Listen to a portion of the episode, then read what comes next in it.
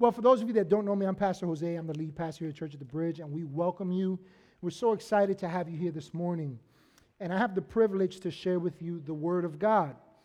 I want to be clear that it is the Word of God. It is not my word. It is not my opinion. It is not my thoughts. It is the Word of God. And that's important because you came here to hear something from God, not from me. All right? And if you leave here with the understanding, you say, well, Pastor Jose said, you missed it. What we need to do is look to the Word in a practical way.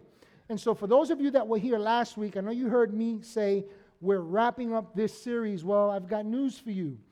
As I was looking over my notes for this next series that we were supposed to start today, the Lord really impressed upon my heart to go one more week with the series that we've been on entitled Soul Sessions.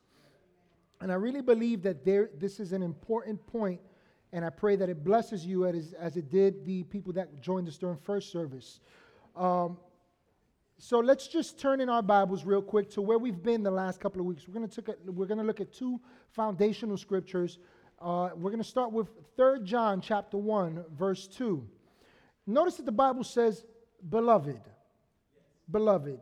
That should tell us something. That's not just for you, child of God, but I want you all to know that the beloved is everyone that Christ gave his life for. The Bible says that God so loved the world that he gave his only begotten Son. And so there is something worth redeeming, something that is so precious and beautiful to God that's not just for us here today, but it's for everyone, every single person. And so watch the will of God here. It says, Beloved, I pray that you may prosper in all things and be in health, just as your soul prospers. Now, what's interesting here for us to note, as we've learned over the last several weeks, is that God wants you to prosper in all things. Prosperity is not a bad thing, prosperity is every area of your life. But the interesting thing is that in order to prosper in all things, it starts in the soul. And when the Bible refers to the soul, what it most commonly speaks of is your mind.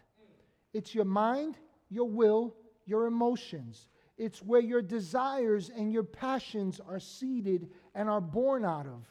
And so that's important for us to understand because what happens here, right between our two ears, really impacts and defines every area of our lives.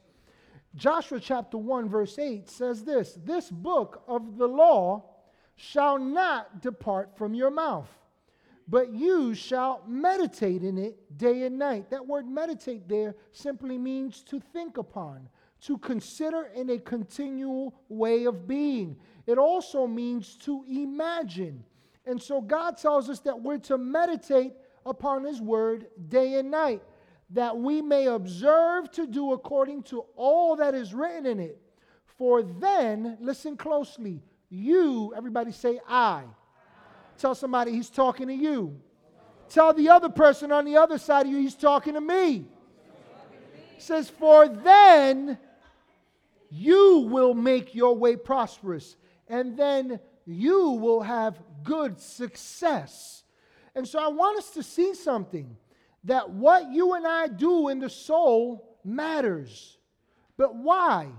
Because scripture tells us, let's go back to Joshua 1 8, that then as we prosper in the mind, as we meditate, as we imagine, as we consider, as our mind is renewed according to the truth of God's word and what He details, not just about what He's done, but who we are in Christ, as we think upon that and it transforms our mind, then you, me, us, I, however you want to phrase it, we make our way prosperous. Some of you have been praying, God bless me, God make a better way for me. And what you've not realized is that God is giving you everything you need to prosper.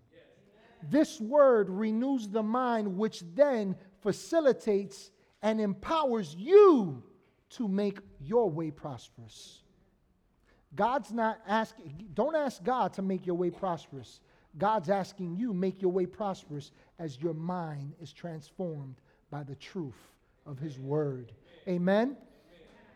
And so as we see in this verse, and this is what I really where I really want to go today in Joshua 1 8, I want to focus on the first half because the Lord brought this to my attention, and so much so that I said I have to teach this. Notice the first half of Joshua 1:8. It says, "This book of the law shall not depart from your mouth." And so what we're seeing here from scripture is that it's not just what happens in this mind, but it's what we speak in alignment with the truth of God's word that impacts how we prosper in all things. That's important for us to understand because words are the legs that carry and bring forth the life that's contained within the soul. That's whether it's good or whether it's bad. And so, if you're looking for a big idea to wrap your head and your heart around today, here's the statement that I want you to consider today that there is a relationship between your words and your soul. There's a relationship between what's going on in your soul and what you speak. And I want you to see why that's so important. Turn with me to James chapter 1, verses 15 through 18. Now, I want you to see that there is a function of the soul that the author, inspired by the Holy Spirit, that God saw fit to bring to our attention. So in James chapter 1, 15, he begins by saying, Then after your desire has conceived. Let me just pause there for a moment. Remember, the soul is the mind, the will, and emotions. It's where your desires and passions operate and where they come from. And so, what I want you to see is that in context in this scripture, it's talking about something that is happening in the mind. And so he says, then after desire has conceived, it gives birth to sin. Here's something interesting else for you to consider that your mind is where you conceive what you speak and eventually bring forth in your life. And so he says, then, after desire is conceived, it gives birth to sin. And sin, when it's full grown, gives birth to death. Verse 16 Don't be deceived, my brothers and sisters. Every good and perfect gift is from above, coming down from the Father of the heavenly lights, who does not change like shifting shadows. Now, watch verse 18. Very important that we see what it's revealing to us here. He, speaking of God, chose to give us birth through the word of truth, that we might be a kind of first fruits of all he created. Now, I'll tell you why this is so important for us to wrap our head and heart around. Because what we see is that when God creates, he does not physically form. God speaks his word, and his word creates what is to come about. And why is that important? Because you might say, well, that's God. Well, Scripture says that as He is, so are you in this world. Speaking of Jesus, Scripture says that you and I are created in His image and His likeness. Why is that important? Because your words are creative. Just as God creates according to His word, your words create. You don't believe me? Let me prove it to you. You look at someone whose life is a mess someone who's going through some difficult challenges, it seems like they go from mess to mess. There's never any rest in their life, there's never any peace. Things are always going on. There's always some tragedy, there's always some emergency. And you take a step back and you watch and listen to the words that they speak. And what you'll find is that they are creating it by their speech. Let me prove it to you from word. From the word. So before we go there, Words bring forth what is conceived in the mind. Think of it this way your mind is an incubator. And in that incubator, in that womb, so to speak, you are birthing your life. This is why it's so important that we intake the Word of God, not simply just read it, but allow it to begin to challenge our thinking. To really consider what is truth in light of what the Word of God says and not what the news says or what people say or what people's opinions are or what my experience and my past tells me. It's important that the Word of God renew our minds because our words bring forth what's conceived in the mind. Proverbs 18 21 puts it this way Death and life are in the power of the tongue, and they who indulge in it shall eat the fruit of it, for death or life. Now, what's interesting there in the Hebrew is that that word power refers to empowered hands that support something. So you heard my wife talk about, oh, my honey loves me. She wasn't down there with me while we've been building in the basement, right? But yes, I still love her. But here's what I want you to see. While we've been doing this project, or I've been doing this project, right, and we've had some help here and there, um, there have come those times when, for example, we were framing out the basement where we had to put up some, uh, some framing on the top. And that requires for somebody to hold it up. That requires hands that are empowered that keep it in place so that we can screw it to, you know, the wall, whatever, and the two by fours so that it can hold up. So when the Bible talks about the power of the tongue, what it's saying is that your words are like hands that hold up and sustain life or death in your life. That's powerful. That's a powerful truth.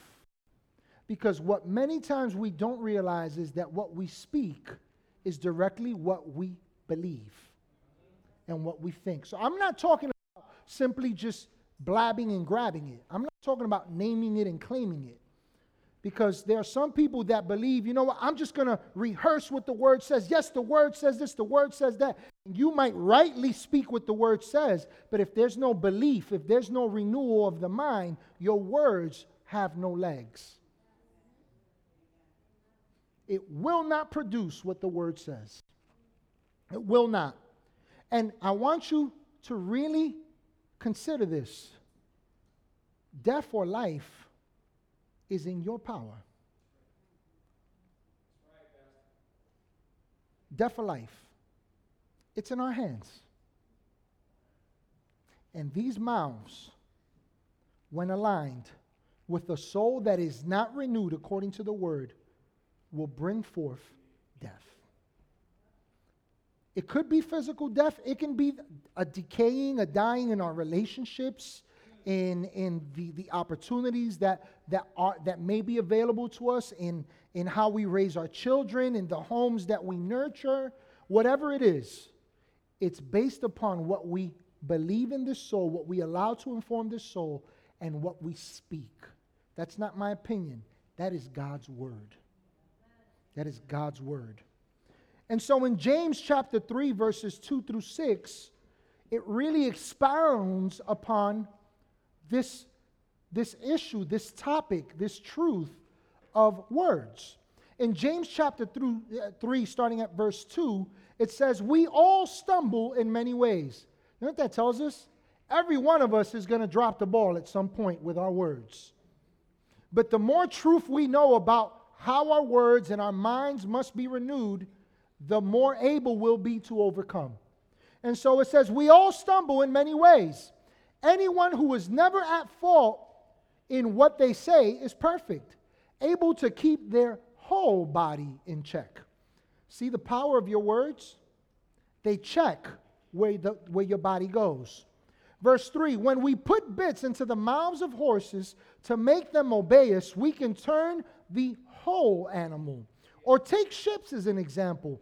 Although they are so large and are driven by strong winds, they are steered by a very small rudder wherever the pilot wants it to go. Likewise, the tongue, your words, is a small part of the body, but it makes great boasts. Consider what a great forest is set on fire by a small spark. The tongue also is a fire, a world of evil among the parts of the body.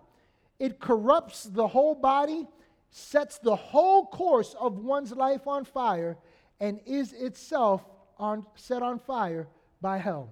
I want you to see three points about our words here. Number one, the tongue, your words, steers the body. It steers the body, it provides direction for the life that we live. the tongue, our words. Number two, the tongue is able to corrupt the entire body. The entire body. The tongue is able to corrupt the entire body. And number three, no matter how insignificant our words may seem, oh, I was just saying, you're killing me here. Oh, come on, Pastor, seriously? God put the emphasis on this truth. We must consider what we're doing with our words. We must consider what's informing our mindsets. So, no matter how insignificant our words seem, they can cause big problems. Husbands, you know what I'm talking about.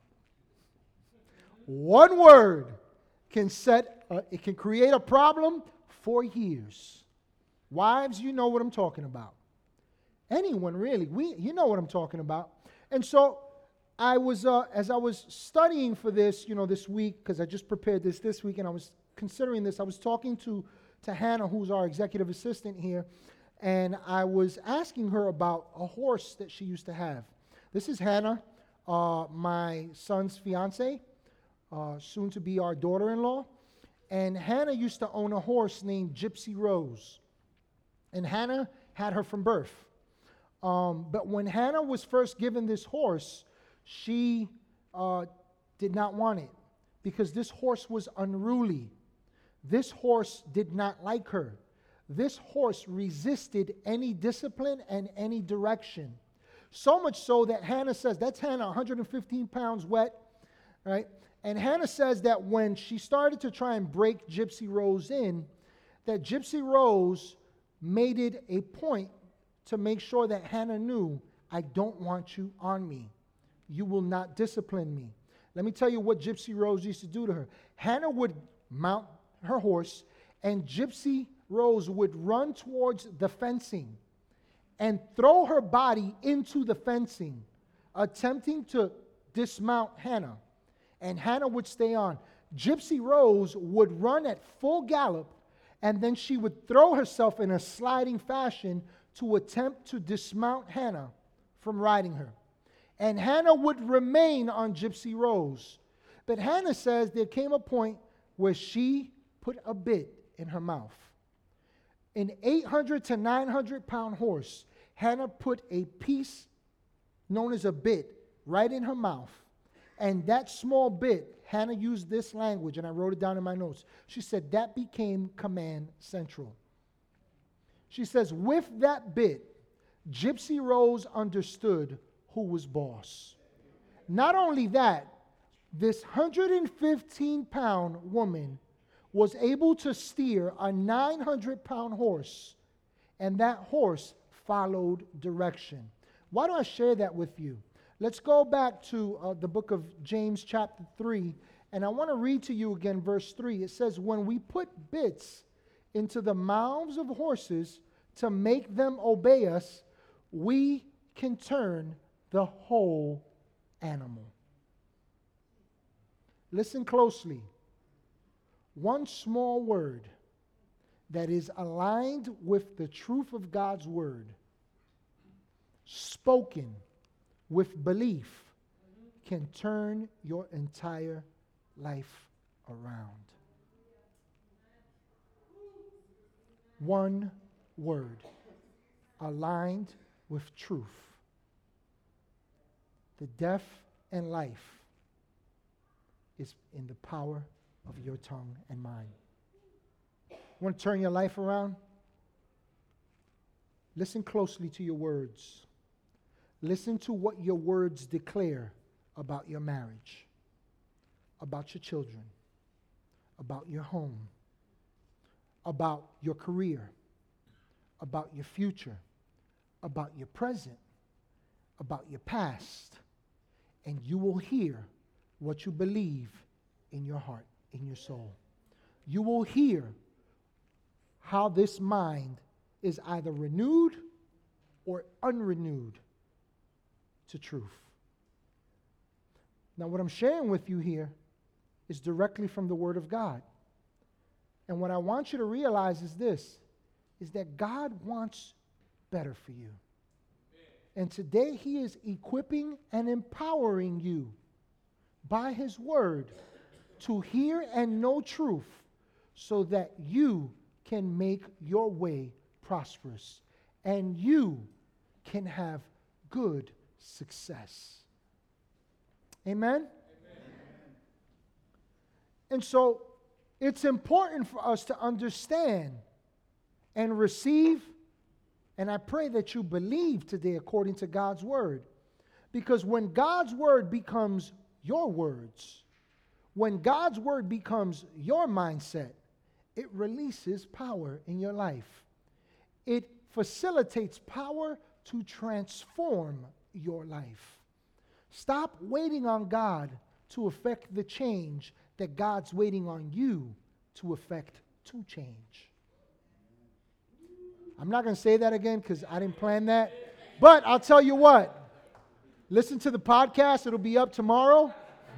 Go to our website, ctbny.com, and you'll hear it. Let's turn our Bibles to Matthew chapter 8, verses 5 through 10. Matthew 8, chapter, Matthew chapter 8, verses 5 through 10.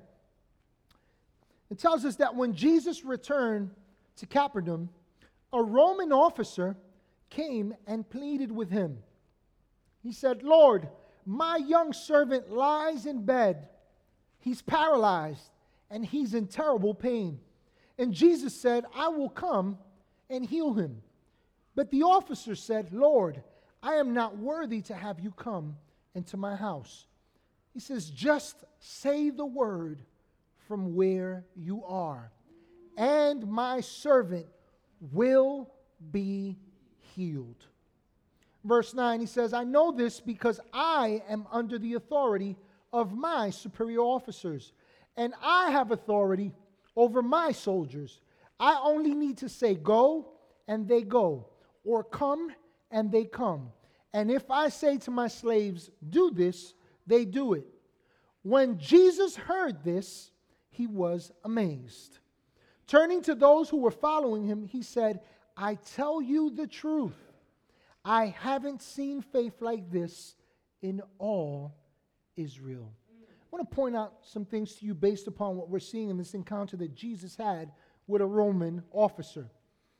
Number one, notice that it says that when Jesus said to him, I'll come and heal him, he says to him, Just say the word from where you are, and my servant will be healed. But verse 9 is important because he says, I know this because I am under the authority of my superior officers, and I have authority over my soldiers. The next portion of the scripture is key. He says, I only need to say go, and they go. Let me pause right there. I'll tell you why. Because this man understood authority. Notice that he's not pushing his soldiers to do anything. He's not grabbing them by the hand. He's not forcing them. He understood the power of his words as one in authority, understanding that he's authorized to give a command. He says, I say to my officer, go, and he goes. I tell my slave, come or do this, and he does it. What we see here is this that this man and the Holy Spirit saw fit to convey this to us, understood the authority and the power of words in relation to authority. And the Bible tells us that Jesus was amazed. He was amazed. Why was Jesus amazed? Because Jesus, the Bible tells us, says that his that by he hadn't seen faith to this capacity in all Israel. What does that tell us? That faith is seen by words that carry authority. Let me bring that down a notch and just make it simple. You want to see your faith work? You want to see faith in God's word become true and alive and active in your life? When you understand the truth of what God's word says and you speak it, your faith will become evident, not just to you, but to all. But to all. But to all. This world that is hurting, your neighbors, who you go, man, I wish I knew what to say to them. I wish I could help my community. Hey, your faith is meant to be evident. But what is your mind and your mouth? How are they cooperating? What's the relationship between them? Because that relationship will produce the death of life. So I want to share some things with you. you. Your words have the power to carry out the authority of Jesus himself. Your words have the power to carry out that authority. You have been authorized by Christ. He says, Greater works than these shall you do in my name. He says, You shall lay hands on the sick and they shall recover. He says, You will cast out demons. Listen, you are the light of the world, you are the salt of the earth. What are we hearing from the word? What is Jesus telling us? Hey, I've created you, I have authorized you to go forward and do greater things than I've done. But how does that come about? By a mind renewed and words that give life and produce it. Let me show you that scripture. Matthew chapter 12, verse 33 through 37. Jesus here is speaking to Pharisees, religious leaders. These are people that said all the right things but believed all the wrong things. Their heart did not match their words.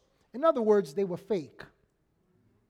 So they were having a false experience and conveying a false uh, hope of what it was to have a relationship with God. And so Jesus says either make the tree good and its fruit good, or else make the tree bad and its fruit bad. For a tree is known by its fruit. Brood of vipers, he's not talking to you, by the way. That's the religious leaders, the fake guys he's talking about. He says, Brood of vipers, how can you, being evil, speak good things? For out of the abundance of the heart, let me pause there for a moment. That word heart there speaks of the soul. So he says, For out of the abundance of the heart, or out of the abundance of your mind, your soul, the mouth speaks. A good man out of the good treasure of his heart brings forth good things. And an evil man out of the evil treasure brings forth evil things. But I say to you that for every idle word, that simply means every empty word, every, em- every word void of truth, void of his word. He says, But I say to you that for every idle or empty word men may speak, they will give account of it in the day of judgment. Very important to hear this next verse. For by your words you will be justified, and by your words you will be condemned. Let me read that to you again, verse 37, but according to the Greek, the original language this was written in. For by your words you will be freed, or by your words you will be entrapped. Our words either free us or entrap us. They either free us or they entrap us. And so I want you to see the relationship between your soul and your words and what it produces. I also want to point out to you that in verse 33, if we could just put that back up, it says, either make the tree good and its fruit good, or else make the tree bad and its fruit bad. You know what he's saying there? You either make the tree, which is your life, good and the fruit that it produces good, or you make your life bad and the fruit that you produce bad. But how? In context, here's what he's saying by the measure of your belief in your mind, in your heart, and the words that you speak. We are leaving here today with a key to dramatic change. Listen closely, ladies and gentlemen. I remember years ago, I used to, uh, I lived in the city, and then we moved here, and I was working in the city for about almost four years. And I remember that uh, I would uh, I would go down.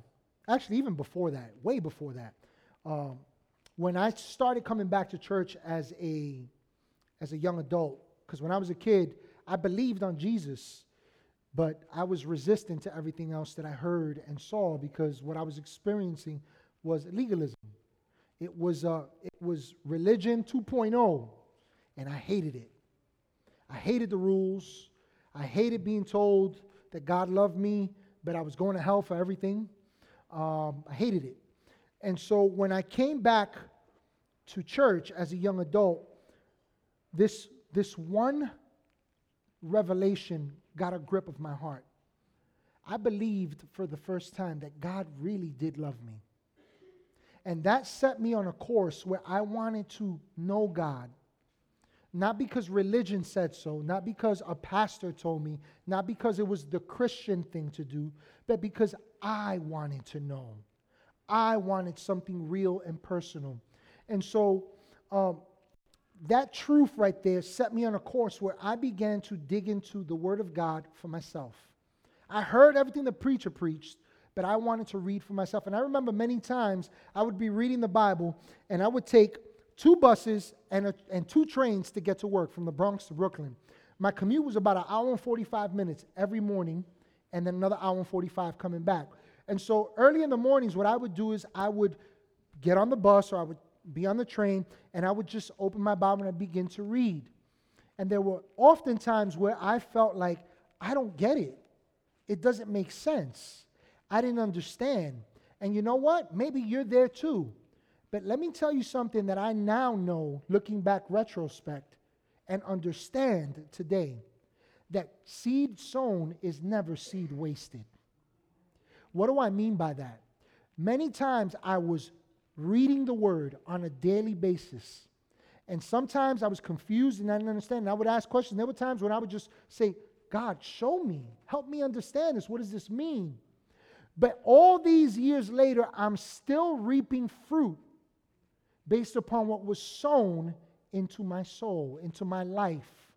And what I am saying to you, ladies and gentlemen, is this that there is a good treasure that has been deposited in you and is even being deposited in you now.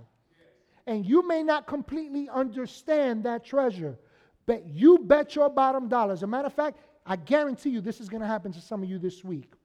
You're going to find yourself in the midst of something, and all of a sudden, understanding is going to come from the Word. And I'm going to tell you why that understanding is going to be available to you because the Word was sown into your life. We must understand something that to hear God, we don't need a preacher. Now, this is good and this is biblical. This is right. This is, this is what the Word teaches us. But what I mean by that is that we need to develop a personal relationship with God and through His Word because that's the language that God speaks. give an example of that. I can talk to you in Spanish. Y para algunos de ustedes yo estoy hablando en español y ustedes no entienden qué es lo que yo estoy diciendo. What am I saying? Some of you don't understand what I'm saying. Now, I'm simply going to translate in English. Right now, I'm speaking to you, and for some of you, you have no clue what I'm saying. How many of you understood what I said? All of you, right? Let me tell you why that's important. Because the Holy Spirit, Jesus said, leads you into all truth. And he shows you things to come. What am I saying with that? God speaks one language, his word. And for us to understand what God is saying, we must get hooked on phonics, or let me put it this way we must get hooked on the word because as our minds are renewed, we acclimate to the language that God speaks. And the moment that that happens, ladies and gentlemen, your mind begins to understand. And you can then speak and transform your life. You want change? Here it is. This is where the rubber meets the road. I, I encourage you to be here if you can. Not because church at the bridge is this or that. No, this ain't about it. This is about the kingdom of God. We're not building castles, we're building the kingdom. We strive to do one thing and one thing only to teach the word plainly. We ain't got to go through spiritual hula hoops. I ain't got to hoot and holler and shout and shimmy and all this. Just give you the word. Take the word, allow it to renew your mind. Amen? Amen? And so it's important to understand, according to verse 33, that we either make the tree good, we either make our life good or our life bad. We do that. But we do it according to what we take in and how we speak according to what we've taken in. Amen? And so, Ephesians chapter 6, verses 17 and 18, which is our last point here today as we close out, tells us something about the mind that's renewed and speaks according to God's word. Verse in Ephesians chapter 6, 17 and 18, it says, Take the helmet of salvation. Now, in context, the word is speaking about what you, as a believer, or what you who don't believe have the potential to have in Christ. What we're armed with, what God equips you with. And he relates what we've received in Christ to an armor. He talks about that our faith is like a shield that extinguishes the lies of the enemy. It talks about the righteousness that we've become in Christ. Whether you know it or not, if you're a child of God, you are completely righteous. And the Bible says in Ephesians 6 that that righteousness is like a, ble- a breastplate that protects your heart, that protects your life that protects your understanding, your belief. But it also speaks of what we've received and understand in this mind. And the salvation that you've received that caused you to believe in Jesus and confess Him as your Lord and Savior, the Bible says that it's a helmet. And so He says, take the helmet of salvation, but watch what the Word of God is that you've received, believe, and you speak is. It says, Take the helmet of salvation and the sword of the Spirit, which is the Word of God. It says, And pray in the Spirit on all occasions with all kinds of prayers and requests. With this in mind, be alert and always keep on praying for all the Lord's people. I want to point out two things to you. That word there, take, is very, very important in verse 16 and verse 17, I mean. That word take means to take as your own. It speaks of it becoming yours. And so notice what the word says it says, Take what's yours, the helmet of your salvation. Take this word, this renewed mind that you've received in Christ let it serve to protect what comes into this mind. But then he goes on to talk about the relationship of your words in relation to what you've believed. He says, Take the sword of the Spirit, which is the Word of God. Listen to what Scripture is revealing to us. The Word of God, when it becomes yours, when you're no longer saying, God, your word says that by your stripes I'm healed. And so I declare I'm healed. When you go from that to Jesus, by your stripes I am healed. And so I'm healed. There's a difference there. There's a difference there. You're no longer rehearsing scripture. Now you believe it and now you speak it. And it's it's personal. I am healed. I am prosperous. I can and I will do all things because Christ is my strength. You, you get where I'm coming from? I will succeed. I am the head and I am not the tail. I am above. I am never beneath. Therefore, my resume will be the one at the top, not at the bottom. Therefore, where I go, I may start frying fries, but I'll be managing eventually. You see what I'm saying? When you begin to accept and believe what the word says, it begins to define your speech. And then when you speak the word of God, it is a sword in your life. Listen to what I'm saying. Many of you are trying in your own efforts to cut away and fight back things in your life that are plaguing you, your past, your upbringing, what the statistics say. And what God is saying is believe my word, take it as a helmet unto your mind. And take my word and you speak it and you watch everything that comes against you be cut away.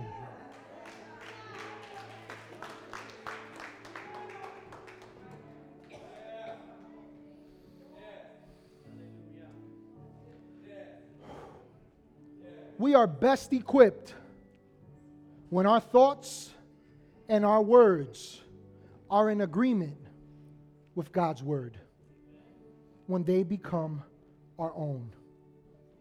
Amen.